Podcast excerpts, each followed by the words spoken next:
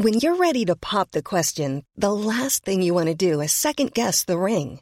At BlueNile.com, you can design a one-of-a-kind ring with the ease and convenience of shopping online. Choose your diamond and setting. When you find the one, you'll get it delivered right to your door. Go to BlueNile.com and use promo code LISTEN to get $50 off your purchase of $500 or more. That's code LISTEN at BlueNile.com for $50 off your purchase. BlueNile.com, code LISTEN. Since 2013, Bombas has donated over 100 million socks, underwear, and T-shirts to those facing homelessness. If we counted those on air, this ad would last over 1,157 days. But if we counted the time it takes to make a donation possible, it would take just a few clicks. Because every time you make a purchase, Bombas donates an item to someone who needs it. Go to bombas.com/ACAST and use code ACAST for 20% off your first purchase. That's bombas.com/ACAST, code ACAST. Mom deserves the best, and there's no better place to shop for Mother's Day than Whole Foods Market. They're your destination for unbeatable savings, from premium gifts to show-stopping flowers and irresistible desserts. Start by saving 33% with Prime on all body care and candles. Then get a 15-stem bunch of tulips for just $9.99 each with Prime. Round out Mom's menu with festive rosé, irresistible berry chantilly cake, and more special treats. Come celebrate Mother's Day at Whole Foods Market. Are you a lifelong fan of General Hospital? Are you a new fan who wants to know more about the history of the show? Do you enjoy talking about the show with others? Do you find yourself yelling at the TV? Is your self-care an hour a day in Port Charles? If so, we invite you to join hosts Amanda Kimmel and Shannon Coach at the place where all the hidden conversations take place and secrets are revealed. Meet us at Pier 54, a General Hospital fan podcast. Hi. Hi. Welcome to the Port Charles 411. Today is kind of a mishmash of a bunch of stuff. Yes. We spoke with Steve Silverman, who is actually the host of his own podcast called World Gone Good. We connected with him on Instagram after our episode about Leslie. Yeah.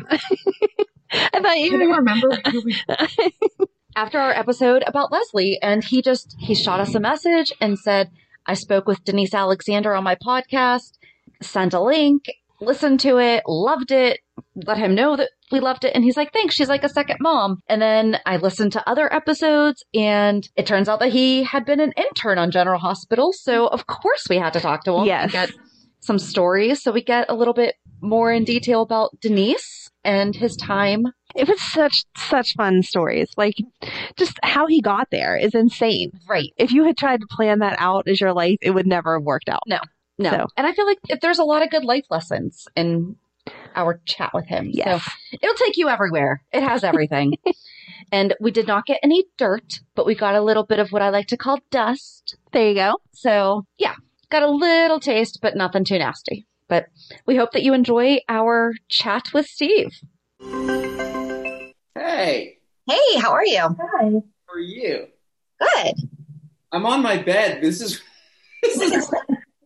where I record all my podcasts, because this is the best sound in my house. You have to go with it. We just got new microphones, so ignore the no, it's perfect. Helicopter look. The telemarketer.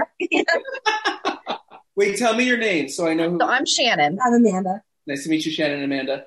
You too. Yeah. You know, I'm so glad that you reached out about our episode that we did about Leslie. And so Steve is also a fellow podcaster, and we'll definitely talk about your show. I love it. It's a very positive, very much needed now. But then as I was listening to one, you mentioned that you used to work on General Hospital. So, you know, just give us a little bit of background. We don't really follow a script. We just like to, I feel like your show's kind of the same. So the year was 1992, and I was graduating from college.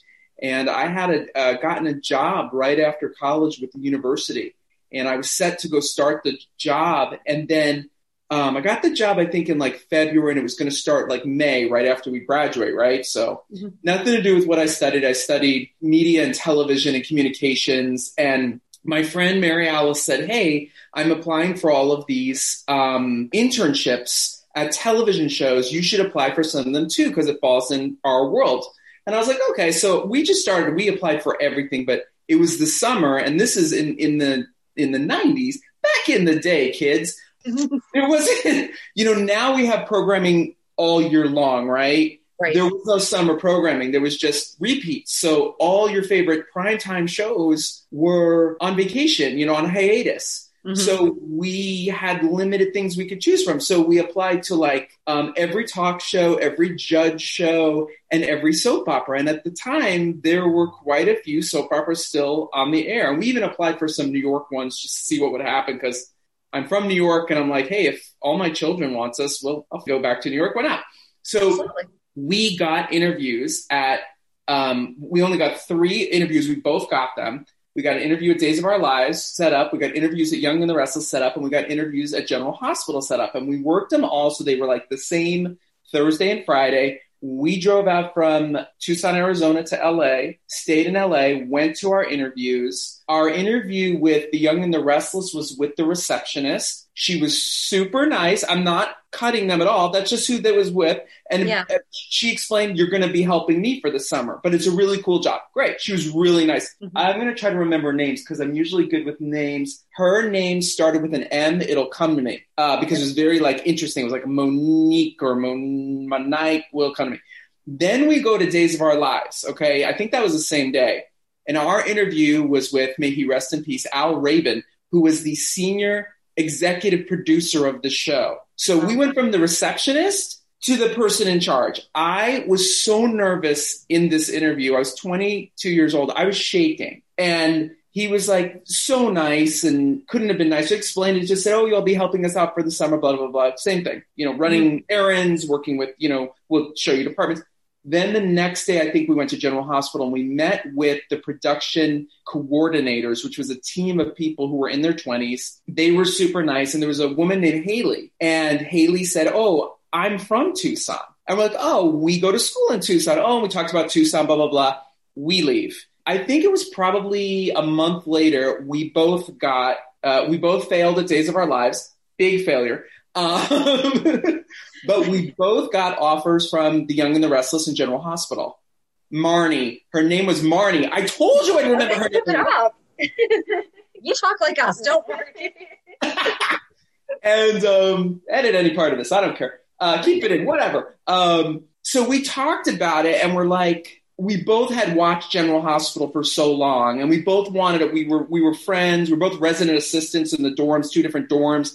And I said, well, maybe you should take General Hospital and I'll take Young and the Restless. And then we could like, compare and contrast. Mm-hmm. And she's like, no, come with me to General Hospital. I was like, all right, whatever. So we accepted the jobs. Now I already accepted a job at the University of Arizona, which was incredibly awkward because then I had to call them and tell them, I'm not going to take the job with you because there's a job for credit that I'm going to make $0 at that I'd rather go do. But I wanted to move to LA. I didn't want to stay in Tucson. So we, this is before cell phones, kids.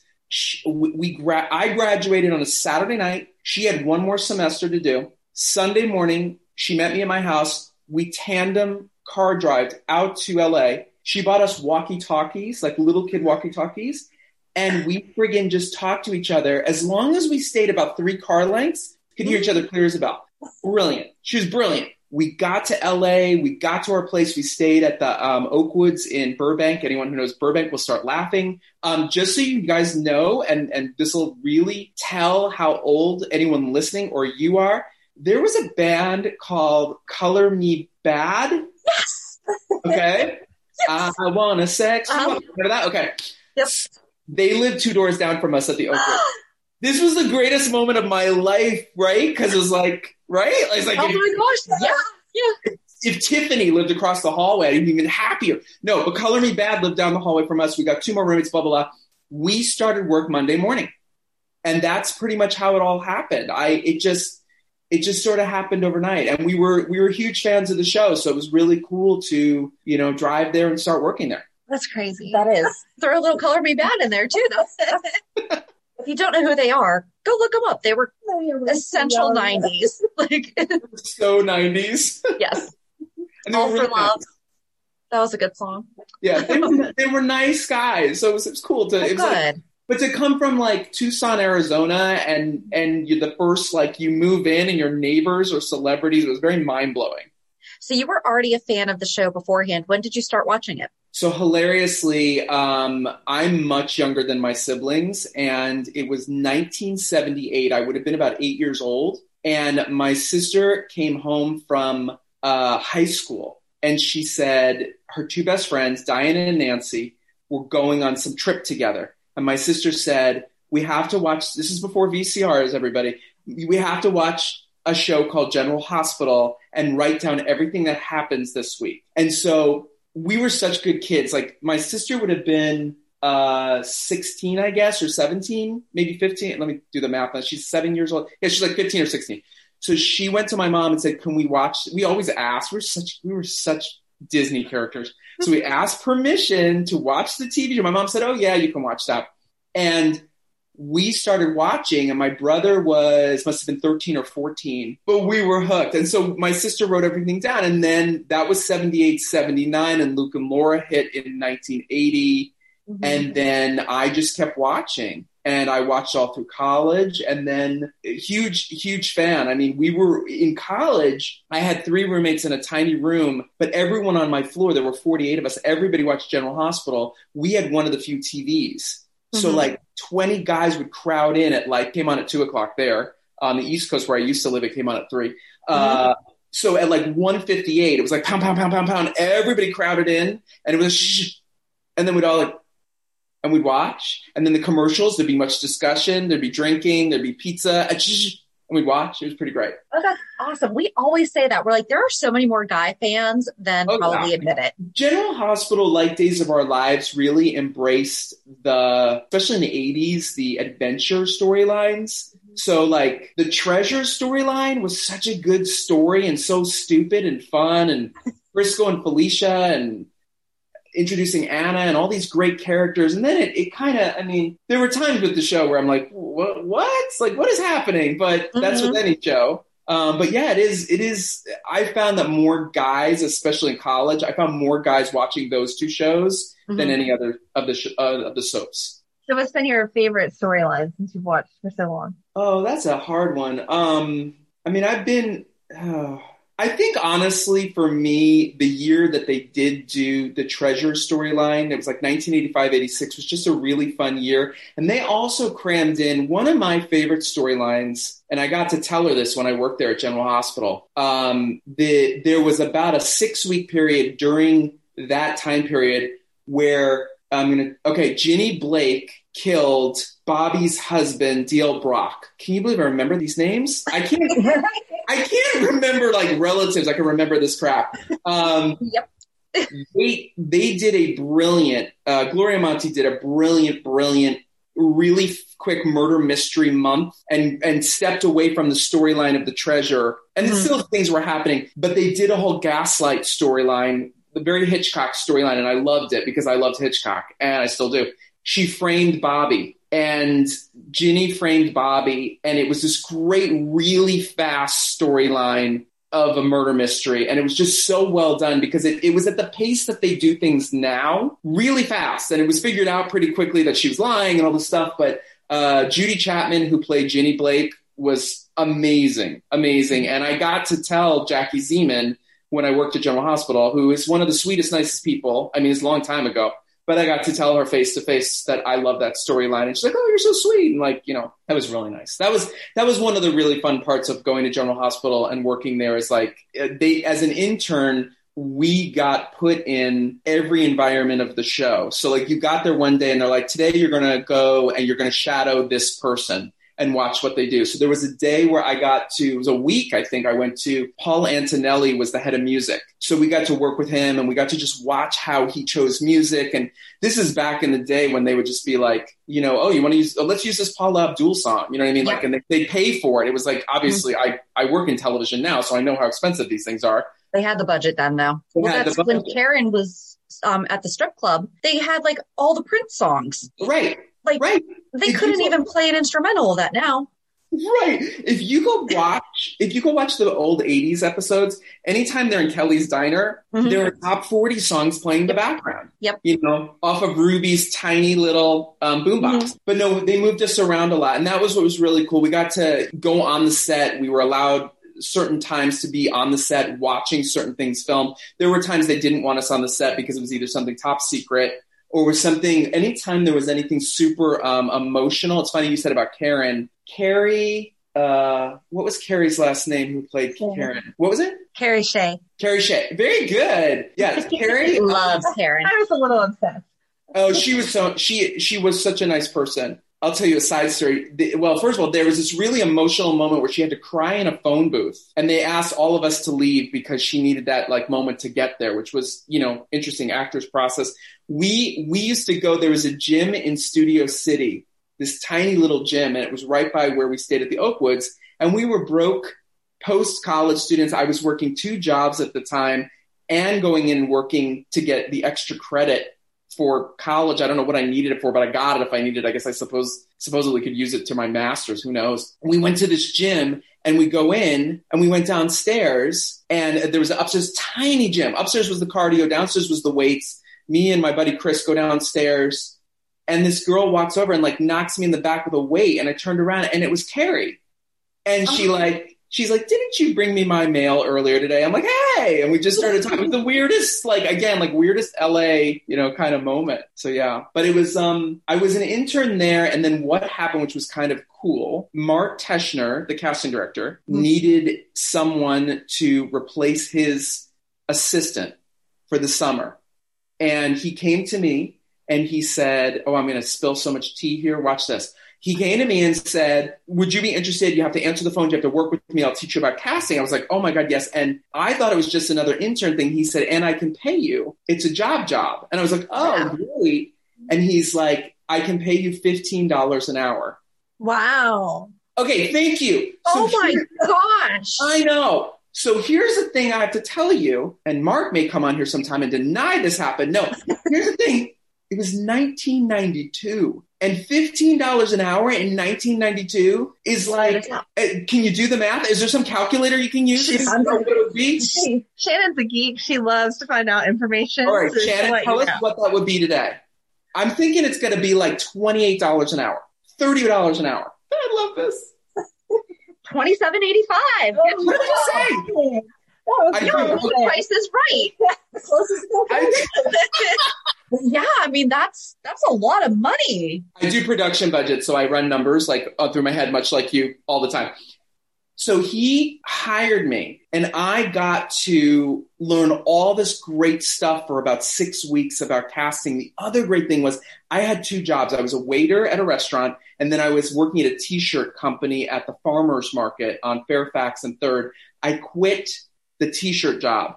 I only took that because I was barely getting by, but it was really amazing. He's such, we're still friends. We have a mutual friend in common. We were at my friend's wedding, and it was like, oh my God, I hadn't seen him in like years. Mm-hmm. But he taught me so much. I got to cast in 1992, Holly and Bill went on this wacko South American adventure when she had a lookalike. Do you remember all this? Remember how everybody on the show seems to have a lookalike? Okay. Yeah, of course.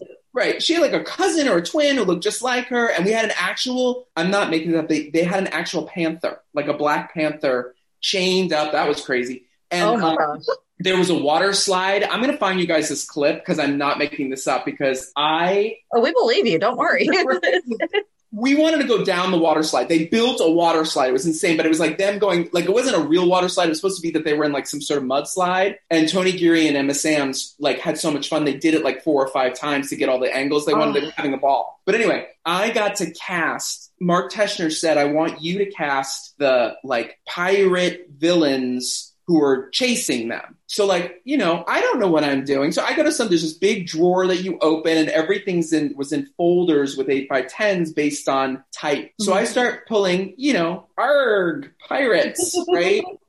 And I bring him in a folder of like choices, and he looks at him, and I remember this, he's like, no. And he pushes him forward. He's like, remember where we are. I need hot pirates. I need 4 muscle pirate. I'm like, okay, I got you. I turned on the gay, which I am. And I got to cast sexy pirates. And it was kind of cool. Like for somebody who's 22 years old to then see these guys on the air and go, oh my God, I did that. That was kind of cool. Yeah. So it was a fun experience. And it led to so many things since, relationship wise, that I've jumped ahead on. Mm-hmm. So how long were you there? Like, was it just through that summer? It was, I want to say it was like 3 or 4 months. It was into September because Marilyn Toma and Bill Levinson were the head writers. And Marilyn jumped ship and she went over to Days of Our Lives to co-write with James Riley, had just come out from New York to write. And I left in September, was like just 22 years old, trying to find my way in, you know, Hollywood. And I want to say like maybe mid-January or February. This is before email, and I mean we had email, but texting and all that. My landline rang, and some guy named Sean said, "Hey, I'm looking for Steve." I said, "I'm Steve," and he said, "Steve, I'm at Days of Our Lives. Marilyn Toma would like to meet with you." And I was like, "Okay," like, and I was so excited because I wanted to be a writer. I went to Days of Our Lives, and Marilyn remembered me. I don't remember how this all went down. I became Marilyn's writer assistant intern. Again, for credit, not for pay. But I worked for Marilyn Toma for, I want to say like in 1993, it was like February till June.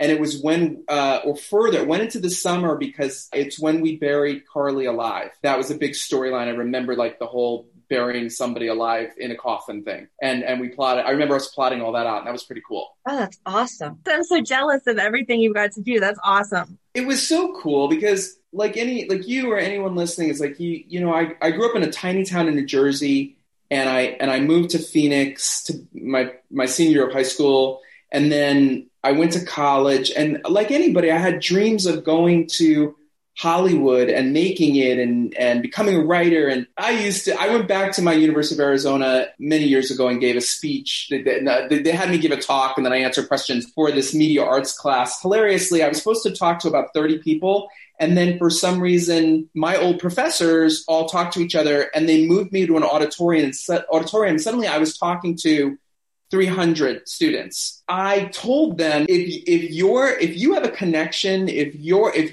you know, Anthony Spelling and your uncle is Aaron Spelling and he offers you a job, you take that job. You don't worry about nepotism or whatever you need to do in a healthy, good way. I highly encourage, because it took me almost 8 years to find my path. And it was a long 8 years. It was an expensive 8 years. It was a debt-filled 8 years.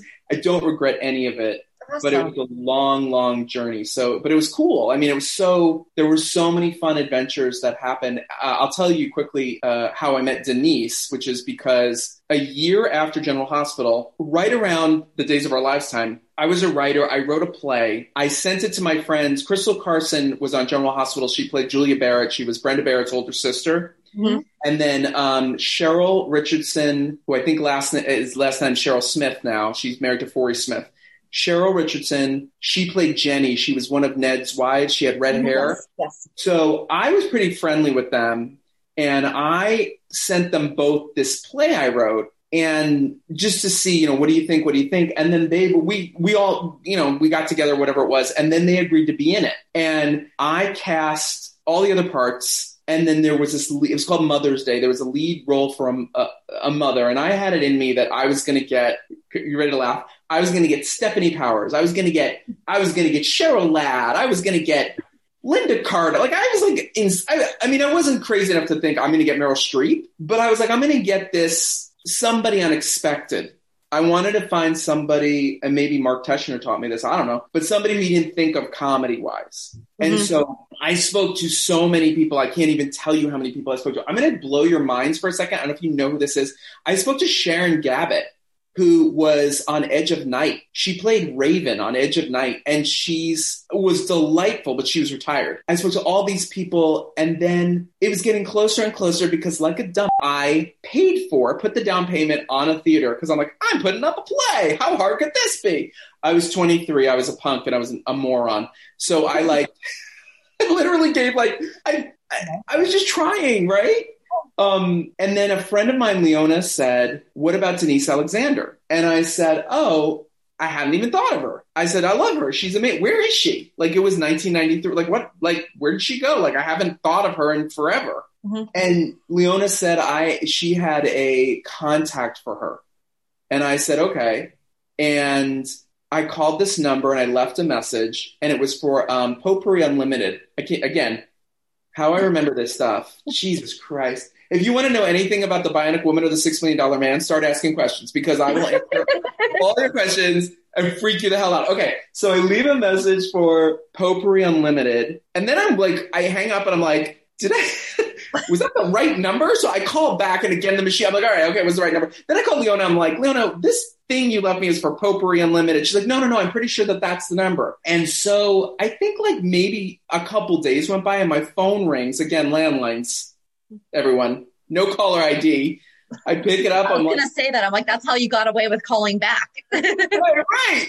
We used to have this thing called star 69. If somebody remember? Mm-hmm, yep. And you can still do star 70 on your cell phone. It blocks your, that's a good one too. Oh, okay. That's a little one for you to know. Anybody needing to go and, call your ex, hit star 70. And then and so my phone rings and I answer, and it was like 3:00 on a random Wednesday. And I have to go in. I'm still working at that restaurant. And this woman said, hi. And I knew the voice immediately. Hi, I'm looking for Steve Silverman. And I said, hi, Denise Alexander. And she said, oh, hello. And she said, thank you so much for leaving a message. That was so sweet of you. And we had like the shortest conversation. And she said, thank you for thinking of me. I've retired from acting. I don't act anymore, but thank you for thinking of me. And I wish you the best of luck. And I said, okay. And I don't know why this went off of my brain, but I said to her, can I send you my play anyway? And there was like a long pause. And she said, well, I'm not going to do it. I said, that's okay. Can I send it to you anyway? Do you have a P.O. box? And she said, I do. And I said, well, I'll send it to you. I sent her the play like that next day, Thursday. And I'm not kidding. I think it might have been Saturday. Wow. She called back. Like my phone rang. And this time I was like, hello, like the stars are calling. And she's like, hi, Steve, it's Denise. And I said, hi. And she said, I just want you to know I'm not doing your show. And I laughed. And she said, I just want to tell you that I'd like to have lunch with you. And she said, anyone who writes like you is somebody I'd like to meet, but I'm not doing your show, which made me feel really like, remember, I'm 23 years old, right? I'm living next to Color Me Bad previously. I've been kicked out of General Hospital, and I'm probably about to get kicked out of Days of Our Lives. So I went and had lunch with her in Beverly Hills, which was surreal. And we met at we just talked about this recently, she and I. I think it's on my podcast in the bonus content. We talked about it because I challenged her to remember the first time we actually met. Mm-hmm. We met at a restaurant in Beverly Hills at about 1:45, and we closed it down. We stayed until like the 3:30 point when they asked you to leave because they got a turnover for dinner. Yeah. We just hit it off, and we were just talking about life and everything. And when we left, she said, it was so great to meet you. And she hugged me, and she's like, she said something about, my husband's a television director, maybe we could look at some projects, but I'm not doing your show. I said, okay. And I laughed. Right. And so I don't know what made me do this, but beginning the next day at exactly 3:00, I would call her and she would answer and go, hello. And I go, hey, Denise, it's Steve Silverman. And she'd go, I'm not doing your show. And then we both laugh. I go, okay, I'll call you tomorrow. She's like, okay. And I hang up. It got to the point, you guys, you will speak to her. I promise sometime. She will tell you this story. She thought I was such a punk. And then her phone rang at 3:00, and she would answer the phone almost every day and go, not even hello. I'm not doing your show. And I go, okay, well, I was just checking in. How's everything else? It's good. Okay. And we wouldn't even laugh. So what wound up happening, I had a play reading scheduled with the cast. It was like 3 weeks of this going back and forth. And someone wanted me to audition their friend. And I remember that I was going to hire this other, not unknown, but local theater actress, not a television actress, but a local theater actress. And I remember we met and I liked her. And so my friend said, well, let's do a play reading with her. And I said, okay. And then Leona said, no. It was Leona's idea. If Denise ever questions this. Leona said, let's get Denise Alexander to come down, tell her that you need her just to do the play reading. I said, she's going to say no. And we were laughing about it. I'm like, I'm too scared to call her. So I called her. She answered the phone. She said, I'm not doing your play. I said, that's fine. Would you mind doing a play reading? And she said, well, when is it? And I said, it's like, you know, whatever, Thursday night at 7 p.m. at the Little White Chapel. God, it's so crazy. I remember stuff. It was like a rec room outside of a chapel. I had no money. I just want to reiterate for the 100th time how little money I had. They asked for $15 an hour for their space. I'm like, I'll take 2 hours. And then that was my tips from the restaurant one night. Great. Yeah. I'll do anything. Denise came down and she surprised me because she brought her husband, Richard Cola, with her. And I knew Richard Cola because Richard Cola he's still a great guy. He was a major television director. And he introduced, hello, nice to meet you. And he said, I'm just going to sit over here. And we did the reading of my play. And it was like magic. She fit perfectly in. And when we were done with the reading, you know, I had some sodas and some M&Ms. I don't know what I had. And people were sort of, actors, just give actors food. They'll stay for anything.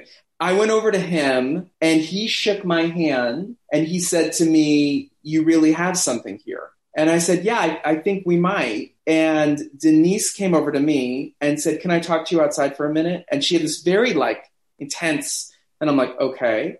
And we went outside. I'm 6'1". Denise is 5. Oh God, if she hears me say that. All right. Denise thinks she's 5'9", 5'10". She's 5'2" if she's a day. Okay. So she said, we stood outside. I'll never forget this. And she put her head, her forehead in my chest and very quietly said, I'll do it. And then she looked back at me and she said, but don't say anything. I gotta go. I'll call you later. And she left. I think she forgot. I don't. Maybe she and Richard took 2 cars, but because he left, she forgot her husband. She forgot him. So then he leaves, and I come back in, and my whole cast is there, and Crystal and Cheryl are there, and Crystal Carson, who is still a dear friend of mine. Your audience cannot see me making this face, but Crystal made the Crystal face. It looks like this, just like this. The mouth of the grin, do we have, and I gave the slightest little nod, and everybody went crazy because it was just such a perfect fit. And so we went into rehearsals. We opened the show. It wasn't Wicked. It wasn't some Tony winning show. It was a piece of something that I wrote. I was 23 years old. I didn't have much life experience. And the critics destroyed us. Oh. And it was rough. I'm not going to lie. The LA Weekly, the LA Times, they were so harsh. And amazingly, though, we were selling out. We were selling out for 2 reasons. One was we had 3 soap actors in it that were bringing an audience. But 2 was that word around the community was it was just a funny little play. Mm-hmm. And go see a funny little show about a messed up family. And then I lucked out because the LA Daily News, I think they've gone out of business. He called me in advance and said, hey, I'm going to come see your show. He said, I read those reviews you got. And I was like, oh God, here we go again. Right. And he said, I just want you to know, he's like, I'm a nice guy. He's like, as long as you make me laugh, you're going to get a good review. And I'm like, okay. He gave us this glowing review, and it was in the Sunday edition, and they put a picture, and then the phone started ringing off the hook. Oh, and awesome. Yes, I still lost, I want to say, $8,000 or $9,000 that I didn't have, but God bless credit cards. And and Denise and I we stayed friends we've been friends ever since. She's a second mom to me. She always says yes to, she always says no. And then 5 seconds later says yes. Mm-hmm. And everything I've ever done, and she'll own up to this, she reads it and then tells me, well, this makes no sense. And I don't know why you'd spend the money. And you're going to just fall into a hole. And then I do whatever it is. And I'm not bragging. People like it or they don't. People like it. And then she calls me and goes, well, when can I be in it? And I'm like, really?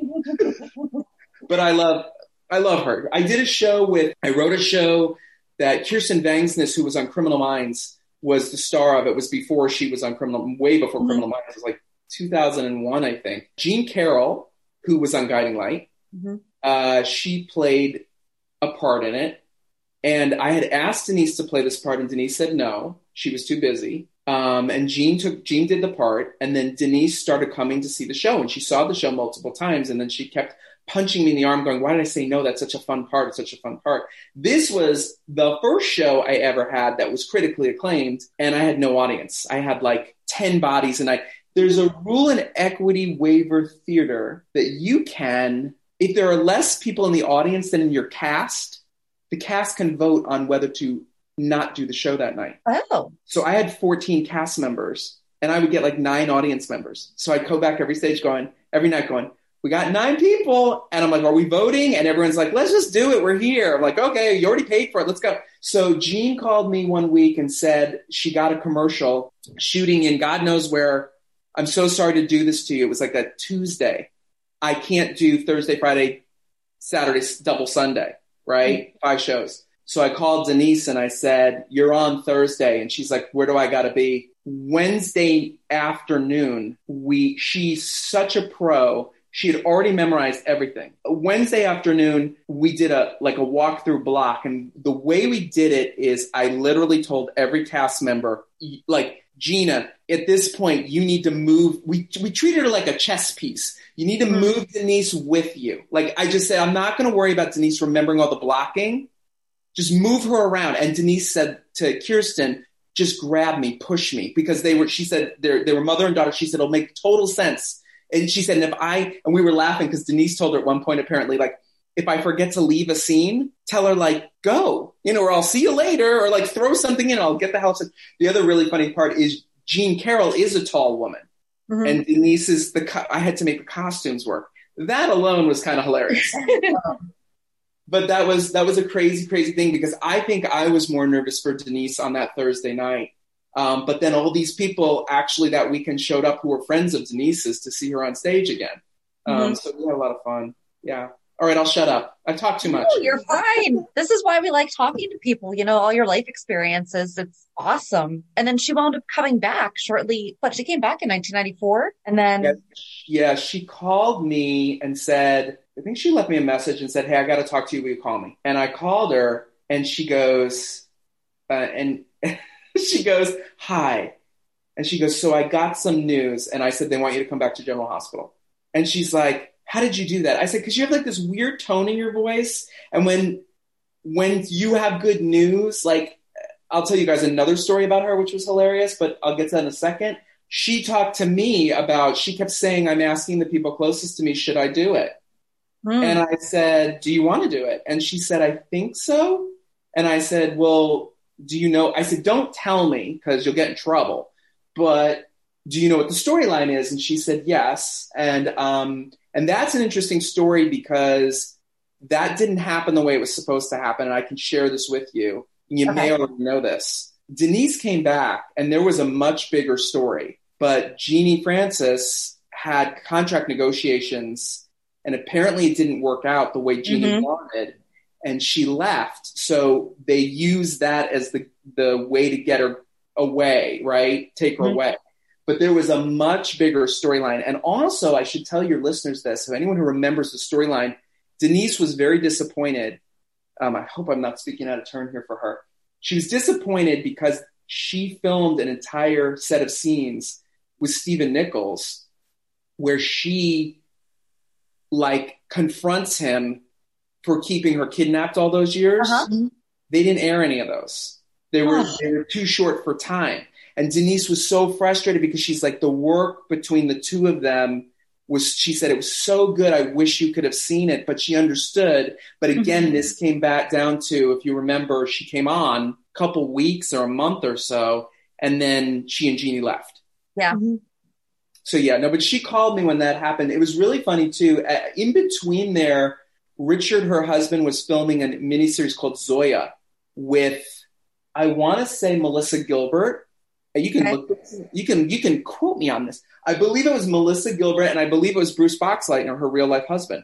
And they went to France, and they hired. It was all shot in Paris. There was this huge part in it. It was a mini series, I believe. There was a huge part, and they cast this older French actress, and what happened was Denise found out that Richard was going to film this, and she's like, I'm going to Paris. You're going to Paris. I'm going to Paris. So she went to Paris with him. They started filming.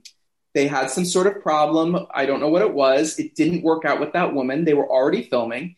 Denise, I'm spoiling Denise's stories. She told me this. She was at dinner with the executive producers and Richard, and everyone's eating, and they're discussing what they're going to do. And she said, everyone went silent. And Denise said to me on the phone, she's like, you know me, I'm just eating my food and drinking my wine and looking around at the pretty pictures. And she looks up and everyone's looking at her. And she goes, what? And Richard just did the point at her really slowly. And she said, what are you pointing at me for? And he said, we need an actress. And she's like, oh, no. And he said, oh, yes. And she did it. And hilariously, she called me from Paris to tell me what was happening. And I made her put Richard on the phone because I had directed her in the play, mm-hmm. like I think a year and a half, maybe a year before. And I said, he got on the phone. He said, he always says, hello, sir. And I go, hi, do you need some tips on handling a difficult actress? And she was like, no, she is a truly one in a million wonderful person. And like I said, she's been my second mom. She's has been so kind to us, and hopefully we've been kind to her in return. My husband is a nurse. He works for the public health department. We're in Santa Barbara. She owns property with her husband in Ojai. We were on the phone for something right before Labor Day weekend. I was telling her that I had failed. I was trying to find a getaway, surprise Jim with a getaway. And then she said, well, our house is open in Ojai. Just go take our house. And I said, well, what do you want me to pay you? And she's like, you're not paying me. And so Jim came home, and my husband's awesome, but he doesn't like last minute surprises. Like, he likes a surprise he can prep for, but like, mm-hmm. I don't know about you, but if you said to me right now, we're going to Italy, I'm like, let's go. You know what I mean? Yes. He likes a little more time. So he came home, and he has been working so hard at the clinic, and he came home and he looked like, you know, he got knocked out of him. Sorry, language. And I said, so I have a little surprise for you. And he was like, what? And I go, we're going away tomorrow. And he's like, we are? Where are we going? I'm like, we're going to Denise's house in Ojai. And we had been there. It's the newer house they just got. And we'd been there two July 4ths ago. And he's like, oh my God, are you kidding me? I'm like, no. So we went there. It was so nice. And there's this giant pool. And I sent her all these videos because our one dog we have three dogs. Our one dog is a husky mutt. I'll send you guys videos to make you laugh. She nonstop runs at a pool and goes airborne and lands. But like a mermaid, like she's under the water like a crazy person, and she'll like put her nose up and take a breath and then like dive down. So it is great video. But yeah, no, we've stayed close buds for a long time. Well, that's awesome. And that sounds like a great getaway. And, you know, thank you so much to your husband and you. I mean, I'm sure that it's been a toll on you for everything that has been going on. And thanks so much to the frontline workers and everything for putting in all that they do.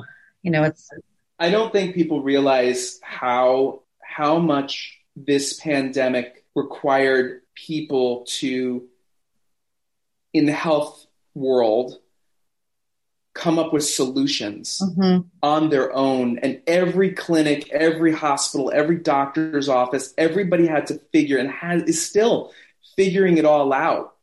And he's in a supervisor position. He's been a nurse for 30 years mm-hmm. and he's got a staff of people, but every aspect of this had to be figured out. And he comes home and he's so physically exhausted from moving around and also mentally exhausted of yeah.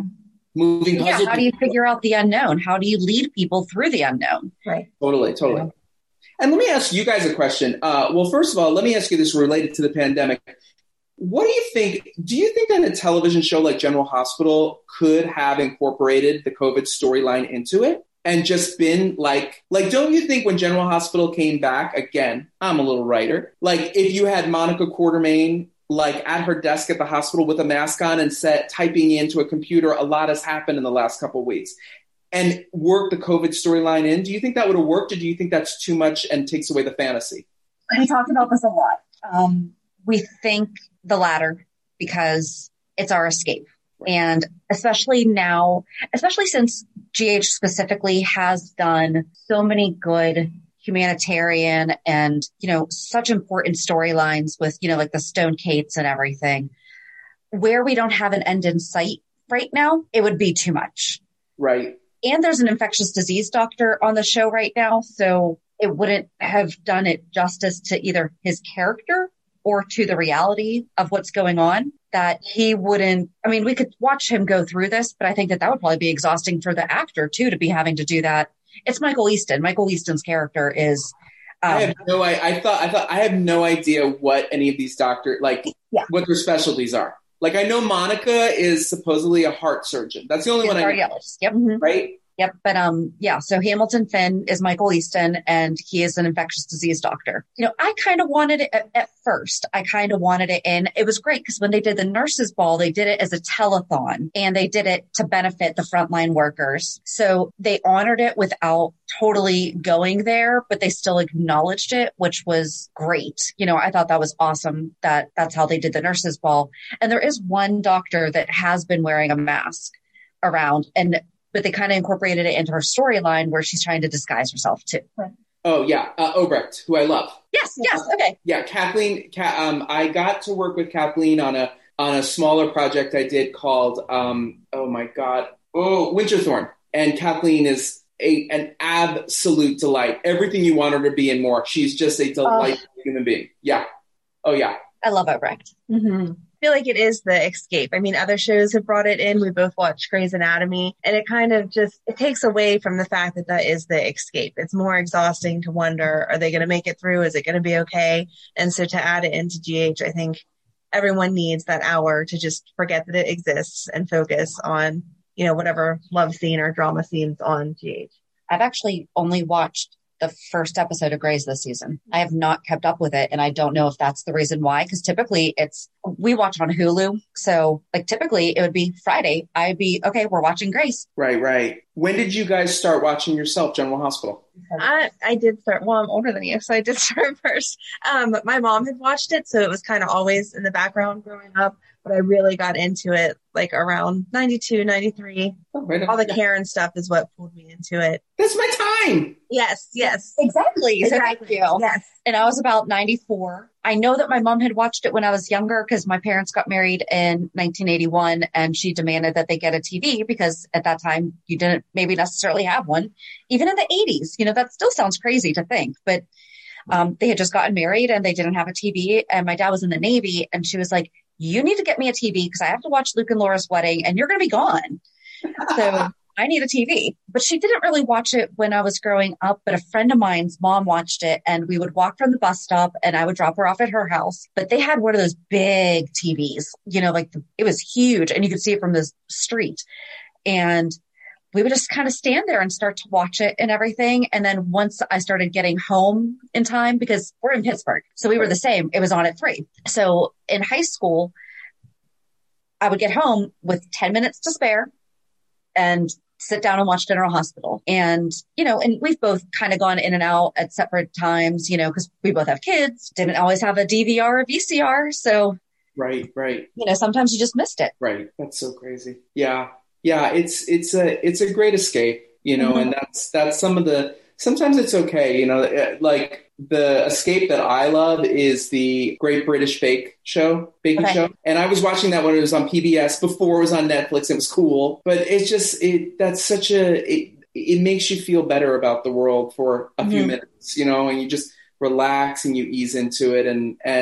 And General Hospital, like any show, it's had its peaks and its valleys, and it's done, you know, like ups and downs. And there's whole moments where you're like, wait, what? Like, no one seems to recognize Sonny Corinthos, the mobster, even though he's 400 feet away from the town that he went. Wait, and no one.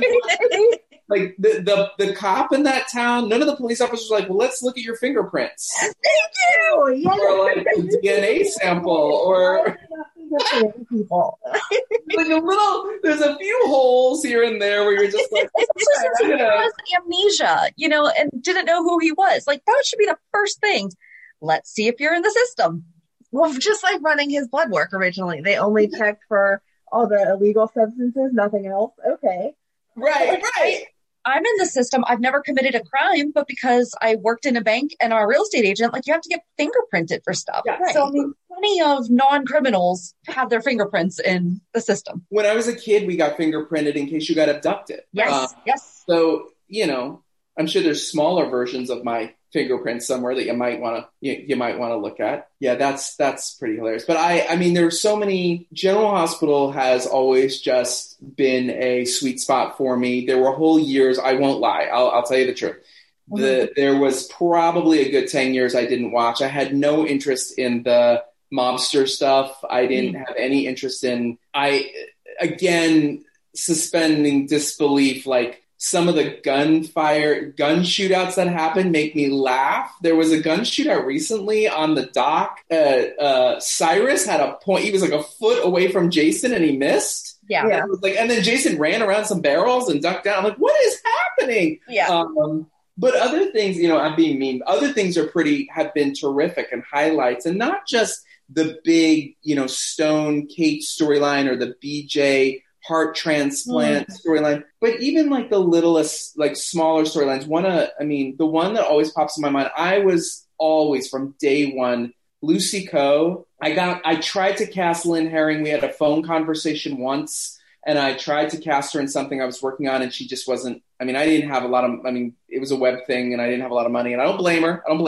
And she was living on her ranch, I think up north somewhere, and she just wasn't interested. And I was like, okay. But I was such a fan of hers. There was a storyline where she, and it ties back to stuff that's happening now, there were the diamonds that Victor Jerome had. And there was this whole thing. It was really well done story-wise, because it was determined he died and there was no one to give the diamonds to. And I'm still thinking that Ava should get those diamonds. Like, somebody should bring this up. They waited a year. They said, if no one gets the diamonds in 1 year, it goes to Lucy Coe, because she had found them. It was like, you know, finders keepers. Right. And we forgot this storyline. And then a year later, they brought it back up, and Lucy was divorcing Alan, and Lynn Herring's, you have to look this up if you've never seen it. Her acting is so laugh out loud genius, like in a good way, genius. Mm-hmm. Because she's like, she tells Robert Scorpio and Scott and all the major characters, they have the diamonds, and she's holding them in her hands. She's looking at them. She's like, I have them. I have the diamonds. And I don't need any of you. I don't need any of you. And she's like, I finally have them. And then these two men walk in. Do you remember this? No. Okay. These two men walk in, and Robert says, gentlemen, and they walk over, and they take the diamonds, and she puts them back in this bag, this velvet bag, and they take her, and they keep doing this comedic, like, pull back of the bag. Give me that, give me that, give me that. And they take it, and they go, Victor Jerome owes like $50 million in back taxes. We're confiscating these diamonds as payment. And they walk out, and she stands there, and Lynn Herring just keeps going, I had him. I had him. They were in my hand. I had him. And it is the funniest. And that always stays in my mind, because, you know, just like any emotion, like laughter is such an important thing. And, and she's always made me laugh. Like, I think she's just a very, very funny character and enjoyable character. And but I've had I went on from General Hospital, and I made my own projects. I did quite a few web series. Denise is in several of my web series, and Denise helped. We got Jeannie Francis to come do a couple spots in one of my web series before she came back to GH. I think she was on The Young and the Restless. Okay. And then I've worked in television since 1992, but really what I do now, I do marketing, and I work for Fox Entertainment, not Fox News. And I work on shows like The Masked Singer, and and I work on all sorts of fun, MasterChef Junior, and hell, I'm just about to start working on the new season of Hell's Kitchen. And then I did, like you guys, I just saw an opening in my own podcast mind of the kind of podcast I would want to have, and I looked around and I found a few, but didn't find the one I wanted. So I launched my own I launched my own podcast called World Gone Good. I just started, I was like, I have no clue how to do, it's like I've done everything. I had no idea how to do theater. I figured it out. I had no idea how to do web series. We figured it out. Podcasts, I know how to edit. I know how to record. I was like, all right, what else do I need to know? So I a very good friend of mine gave me a tutorial on all the things you need to do to the post end, as you guys will understand, not this part, but the, you know, where to put it up and how to get your view counts and and what an RSS speed is and all those things that I had no clue. I learned all this stuff. And I launched, I did 16 interviews before I ever launched. Okay. So that I would figure out, like, do I want each show to be its own thing, or should I mix and match, or, you know? And then I launched, and we're in week, I think I just put up show number 28. I can't even remember. We started on October 7th. And we're World Gone Good, and we're just telling good stories. And I just asked friends to come on and strangers too, like you and I, we all met, and I reach out to people and I say, come on the show and let's talk about something good. And we just spend about 20 to 30 minutes and it's really, really enjoyable. We've had to change how we spend time together and how we communicate with each other. And this has allowed me to spend time with my friends. Yeah. And talk about things that we all enjoy talking about. And so, I wanted to have Denise on. I also wanted to have my friend Ray Prussia on. And I realized, you know, I'm like, yeah, I could bring, they're both longtime actors. Ray was on Suits recently for 3 years. He had a huge part on Suits. Denise, of course, has done a million things too. And then I just decided to do a show on friendship. And I kind of curveballed both of them and said, the topic is friendship. And they were both like, oh, because they thought we were going to do like an interview about my career. And I'm like, no, we're going to talk about friendship. And that's what the show is. But again, like you guys, like I had so much extra material that I didn't know what to do with that I just made this little bonus thing. And it's really funny because the bonus thing is like, I don't edit the bonus stuff. I always warn people, when you're going to listen to this, you're going to hear you'll hear my dog Hazel barking. You'll hear our wind chimes. I'm not editing anything. It's just, this is what you get. This is the bonus. And the bonus on that is pretty hilarious to me because it's me testing them on when they first met me, and their answers are pretty hilarious. So, but yeah, it's been really, really fun. I love your show. I can feel that that's where your heart is that you just want to put good out into the world, you know. And I did listen to the friendship episode, and it made me think, because he made them think, what was your first friendship? You know? Wow. And I was like, and I'm very much like Denise. I moved around a lot. I was in 4 elementary schools by the time I was in second grade. But I remember when I was in kindergarten, and I don't know if it's because I was just always told stories about her, but I know that there was a little girl named Esther that I was like super close with. And now I'm like, oh my gosh, Facebook, I wonder if I could find her. But then I'm like, okay, but is she going to think I'm creepy? Because we were only friends for like 6 months, you know. Didn't that relationship mean more to me than her? You know?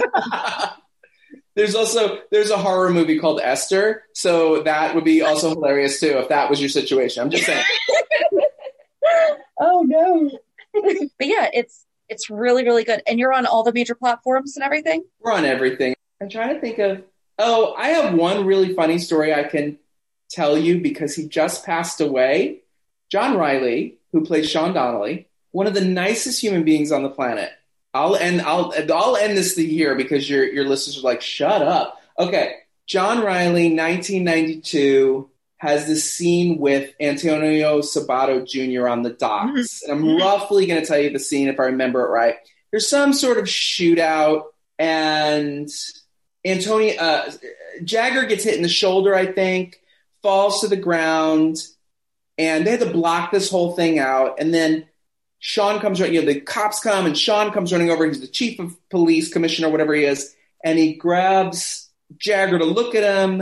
And he's like, stay still, stay still. And they rehearse this whole thing. And then they go to film it. And the line that Sean says is, oh my God, it just came back to me because I had the wrong word in my head. I'm going to get it right. Sean goes, you're brave, Jagger, and you're lucky. You're lucky too, okay? Because he got shot in the shoulder, right? And that's it. And Jagger's supposed to say something back like, yeah. I think that was his line. Because Antonio Sabato Jr. is a very nice person, I'm sure. Or not. I don't know. But they gave him less and less to say out loud and more clothing to take off. Again, have him on. He can say nasty things about me. That's not me being mean. I'm just saying what I saw. Just telling you my observation. So they map out this whole thing. And they're like, all right, let's shoot it. Bell rings, 5, 4, 3, 3, 2, 1, action, bang, bang, bang, bang. Sean runs around. All these cameras are moving. I'm way back looking at a set of monitors. You can see it's really cool. It's kind of like Zoom. And the yellow box is jumping around is to tell you which camera they're on because there's somebody upstairs hitting the switcher as the director's going, go to 3, go to 2, go to 4. So Jagger goes down. Sean Donnelly comes running over and he goes, Jagger, you're all right, man. You're brave and you're lucky. You're lucky too. And Antonio Sabato goes, yeah, and I'm lucky too. There is the slightest beat. And the director yells, cut. And John Reilly, threw his head back and laughed like a crazy hyena. The whole crew got up laughing, just went up laughing. And Antonio stood up, smiling, he completed the scene. And John Reilly patted him on the shoulder and said, good work, man, good work, and just walked away from him. And I don't know if they cut away from it or did a... went to the next scene.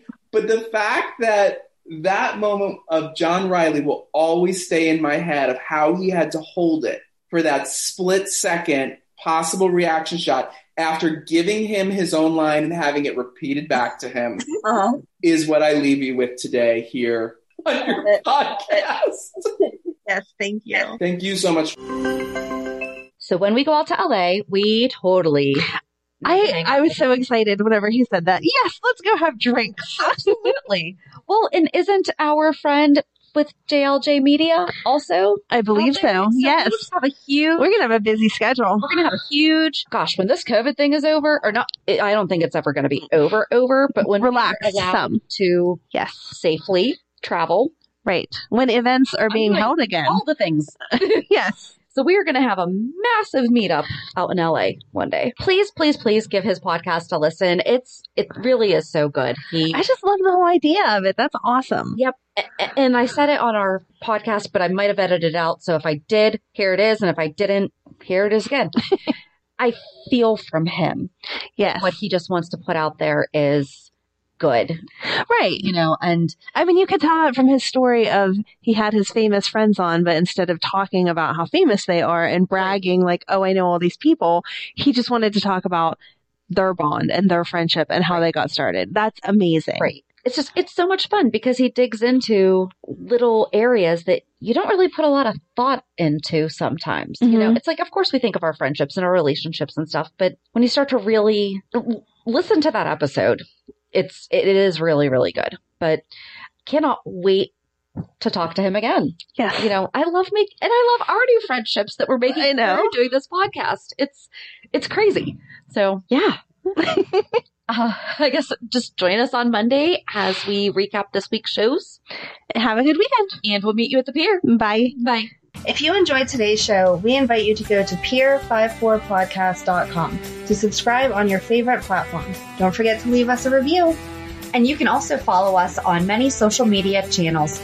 Just search for Pier 54 Podcast. Also, we are not perfect, so if there is something that we missed or messed up, just let us know by emailing us at pier54podcast@gmail.com.